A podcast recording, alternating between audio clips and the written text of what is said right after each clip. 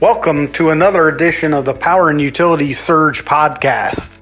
I'm Sal Montalbano. I am the PWC Power and Utilities Tax Leader.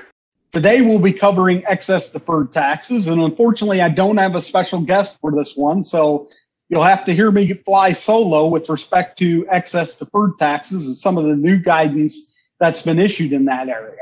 In particular, we'll cover Revenue Procedure 2020 39 that was recently released. And we'll touch on Private Letter Ruling 2020 33002, which deals specifically with cost of removal and how that works its way into excess deferred taxes. But before we jump into that, maybe just a quick background on excess deferred taxes. And I know we covered some of this on my first podcast addressing some of the Biden tax proposals and how that would impact the utility industry. So I would encourage you to listen to that if you haven't already.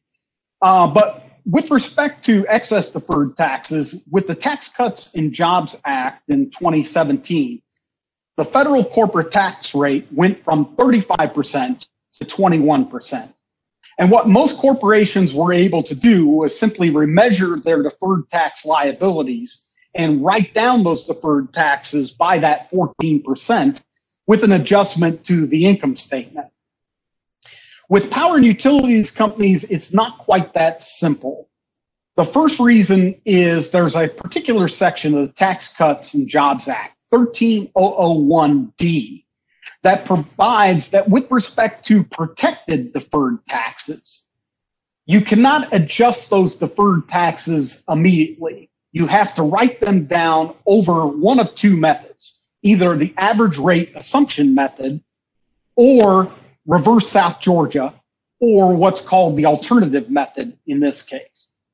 And what that essentially means is that those excess deferred taxes get reversed over time as the book depreciation on those assets reverses the tax depreciation that originally created those deferred taxes in the first place. The ARAM is a very specific methodology for how it's done.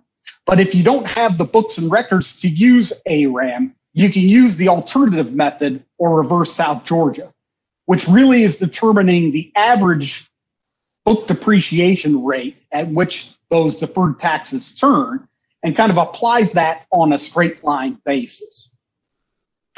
There's also what's known as unprotected deferred taxes. And that's everything outside of 13001D of the Tax Cuts and Jobs Act. So the protected deferred taxes only covers the excess deferred taxes for depreciation related differences or method life depreciation to be more specific. Everything else would fall in the unprotected bucket. And it's really up to the regulators and the utilities to determine how the deferred taxes on that unregulated or unprotected bucket gets reversed. It can be done all at once, just like any other corporation in the world, straight to the income statement, or it could be done over time. And the general reason for it to be done over time is to avoid the rate shock of the immediate reversal of those deferred taxes through rates and the bills that electric, gas, and water companies, uh, customers have to pay um, in any given year. So the service solicited feedback on how to apply the rules in 13001D of the Tax Cuts and Jobs Act through Notice 2019 33.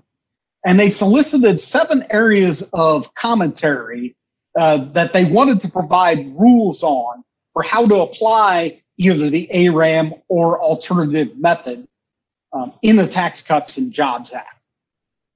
We won't go over all seven areas specifically right now, but essentially we'll talk about those areas when we cover what does RevProc 2020-39 address and what does 2020-39 not address. So with that, maybe we'll jump into what it does address. And the first thing it tries to address is when you can use ARAM versus the alternative method or reverse South Georgia. Now, the way the statute is written is that if you have the books and records, you have to use ARAM. And if you don't have those books and records to be able to use ARAM, then you're allowed to use the alternative method. So with respect to RevProc 2020-39, when does it say that you can use the alternative method? Well, the first thing is if you have vintage account deficiencies. So what does that mean? Well, most tax records are kept on a vintage account basis. You have to know the year that it's placed in service so that you know whether to use ACRS depreciation, MACRS depreciation, and whether the asset is bonus eligible or whether it's non-bonus eligible. Um, so you keep depreciation for tax purposes on a vintage account basis based on the place and service date. For most utilities and for most corporations, they don't necessarily keep book depreciation on a vintage account basis. They simply depreciate it using a certain percentage every year based on the estimated life of the property. And so the question comes down to in order to use ARAM, you have to be able to match up the book depreciation on a vintage account basis with the tax depreciation on a vintage account basis. And if you have those vintage account deficiencies, what the what the RevProc says is that you don't necessarily have to use ARAM. You can use the reverse South Georgia or alternative method of simply using the book average life and reversing those excess deferreds from a protected standpoint on a straight line basis. The other thing the RevProc says is that if you have composite depreciation from a book standpoint, that you don't necessarily have to create vintage account records in order to use ARAM, that you can simply use the alternative method from uh, a excess deferred tax standpoint. And the RevProc acknowledges that from a FERC standpoint, the Federal Energy Regulatory Commission, for those that file with FERC, that composite depreciation is the norm. So there seems to be an acknowledgement that if you are FERC regulated, that you can pretty much use the reverse South Georgia method unless you have the vintage account records to use ARAM, which I know that a lot of companies have gone back and essentially created vintage account records in order to be on ARAM. The third thing the RevProc addresses with respect to this ARAM versus the alternative method is what happens if you have multiple regulatory bodies. So if the regulatory bodies agree um, on one method or another, you could choose what method to use presuming that you don't have the books and records to, to use ARAM specifically. So let's say that you're FERC regulated and you only have composite depreciation for FERC purposes, but you're also regulated by the state of Missouri. In that case, if you don't have the books and records to use ARAM for FERC purposes, you could be on the alternative method. And even if you had the books and records to be able to use ARAM for Missouri purposes, if Missouri is okay with you using the alternative method, then you can use the alternative method across the board. So you could choose one method if you're regulated by multiple regulatory bodies, but you can't necessarily cherry pick. If you have the books and records to use ARAM, you're still bound to use ARAM. Uh, but if in one of those jurisdictions you don't, then you can use the alternative method across the board. And lastly, the RevProc provides transition rules for how to correct. And basically, they say that if you're doing something differently or not in accord with this revenue procedure, you can correct it in your next available rate case or next available regulatory filing. So they're not going to deem activities not in accord with the revenue procedure to be a normalization violation, a violation of those excess deferred tax rules. They're providing the transition for you to correct it in your next available rate case and next file. The second thing that's addressed in Revenue Procedure 2020 39 is net operating loss deferred tax assets.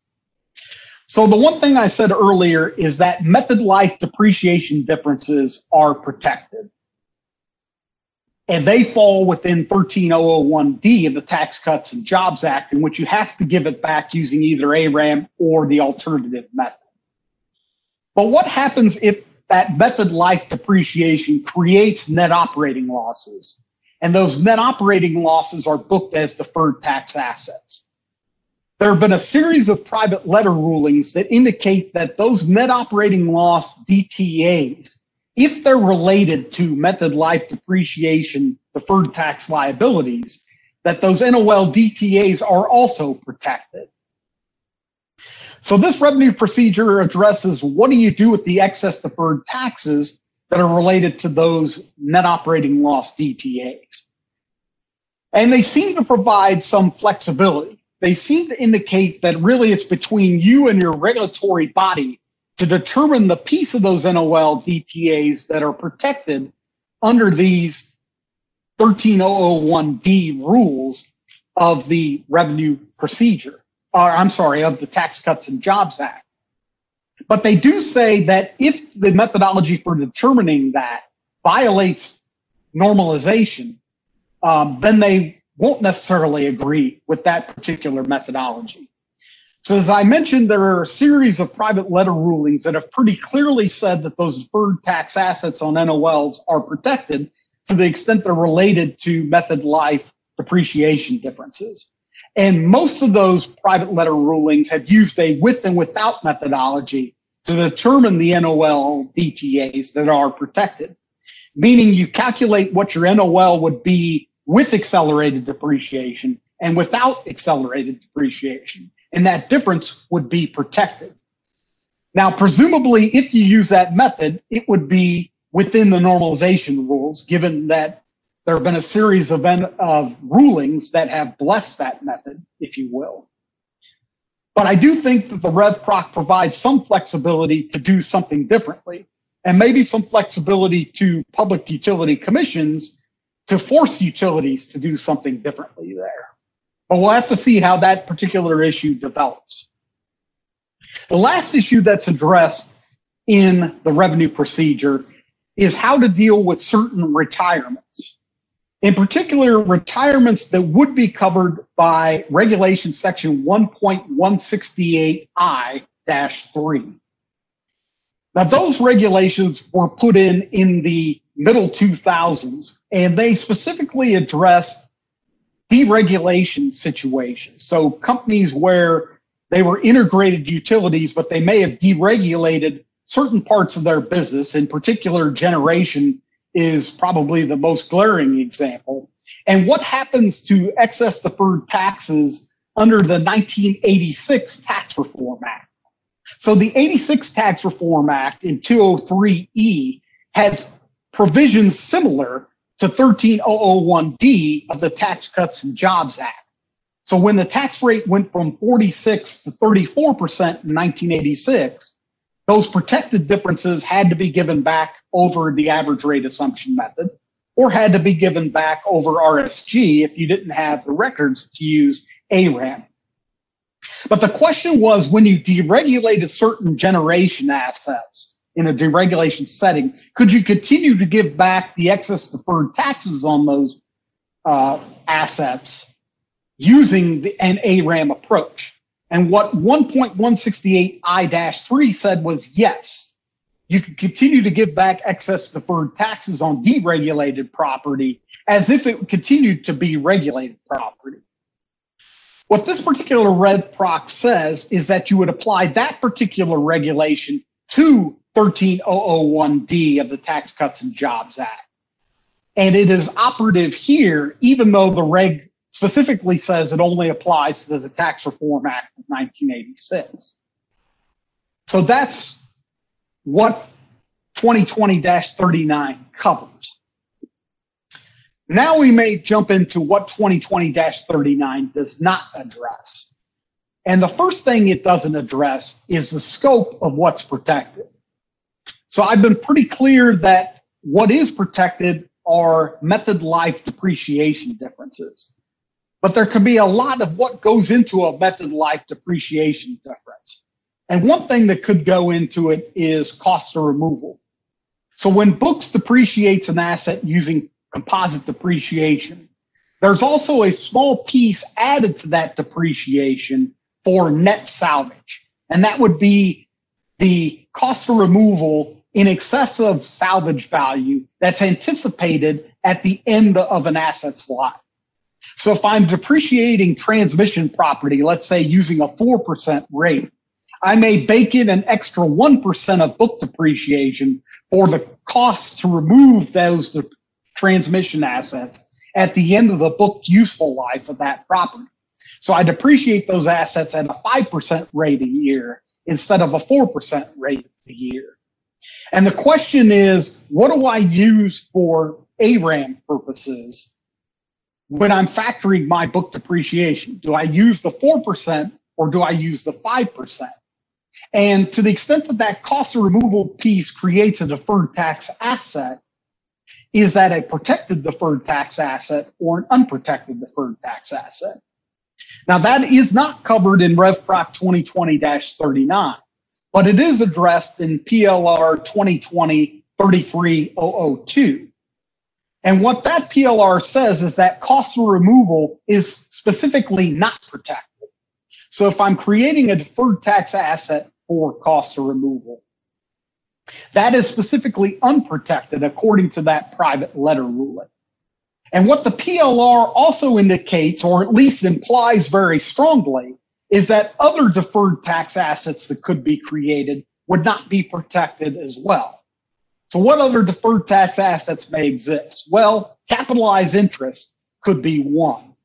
Um, if there's interest that gets capitalized under 263 cap A little f into the basis of your assets for tax purposes, it would create a deferred tax asset. And presumably that would not be protected as well uh, under these normalization rules. But it's important to note that only the PLR addresses that particular issue. We s- still don't know exactly what the scope of what's protected and what's not protected because that's not addressed per se in 2020 39.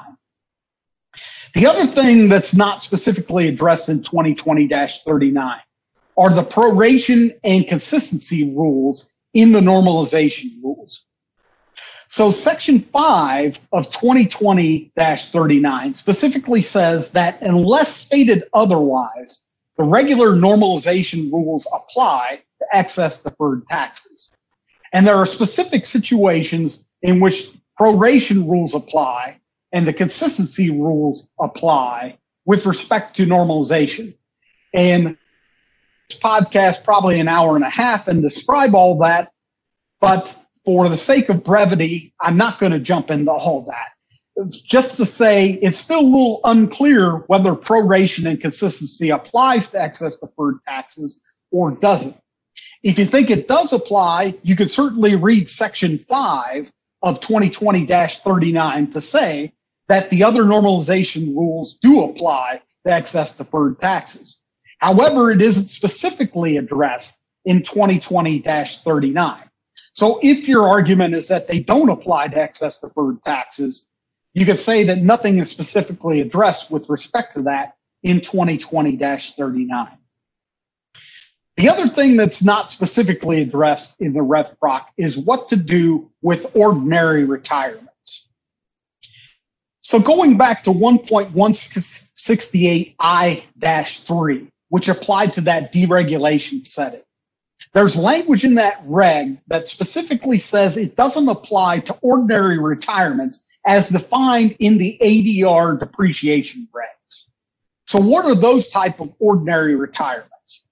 Well, generally, they're the type of retirements you normally think of that would run through your 4797 on your tax return, meaning that if you have transmission or distribution assets and you simply retire poles or retire wires on a routine basis, if you have generation assets and you replace certain components of those assets that aren't deemed to be repairs, that are deemed to be capital additions, your corresponding um, old assets are being retired and you're typically taking gain or loss on those assets through your 4797. This is to be contrasted with extraordinary retirements, which are usually you know retirements where you're getting rid of whole assets, uh, trades or business assets uh, in mass, or you're abandoning an asset, like abandoning a coal plant, for instance, would be an extraordinary retirement versus the run of the mill type ordinary retirement. And so the question is what do you do with excess deferred taxes on those ordinary retirements? As you retire assets going forward, do you just set your excess deferred taxes and run it out as if those assets aren't retired? Or do you reverse a piece of those excess deferred taxes as those assets are being retired? I can tell you I see diversity in practice depending on how the excess deferred tax calculations are being set up. But this particular RevProc didn't answer that particular question one way or, other, or another and doesn't specifically address ordinary retirements. And you could also argument that even the, argue that even if it endorses 1.168 I-3, that that particular regulation doesn't address ordinary retirements either. It really is designed to address more extraordinary retirements in a deregulation setting. So I guess the question is, where does that leave us with ordinary retirements? Well, I, I think it still leaves us with some unanswered questions. And presumably utilities are doing something now, either setting it or and forgetting it, or reversing excess deferreds uh, as assets are being retired. And I would think that they would continue to do whatever they're doing unless they want to seek some sort of guidance specifically blessing the particular method that they're using with respect to that. So that's the scope of RevProc 2020-39 and PLR 2020-33002. Certainly, there are a lot of aspects to think about from an excess deferred tax standpoint. And if you have specific questions, I would encourage you to reach out to me. With that, I'll wrap up this podcast. Until next time, say thank you for listening. This podcast is brought to you by PwC, all rights reserved. PwC refers to the U.S. member firm or one of its subsidiaries or affiliates, and may sometimes refer to the PwC network. Each member firm is a separate legal entity. Please see www.pwc.com/structure for further details. This podcast is for general information purposes only and should not be used as a substitute for consultation with professional advisors.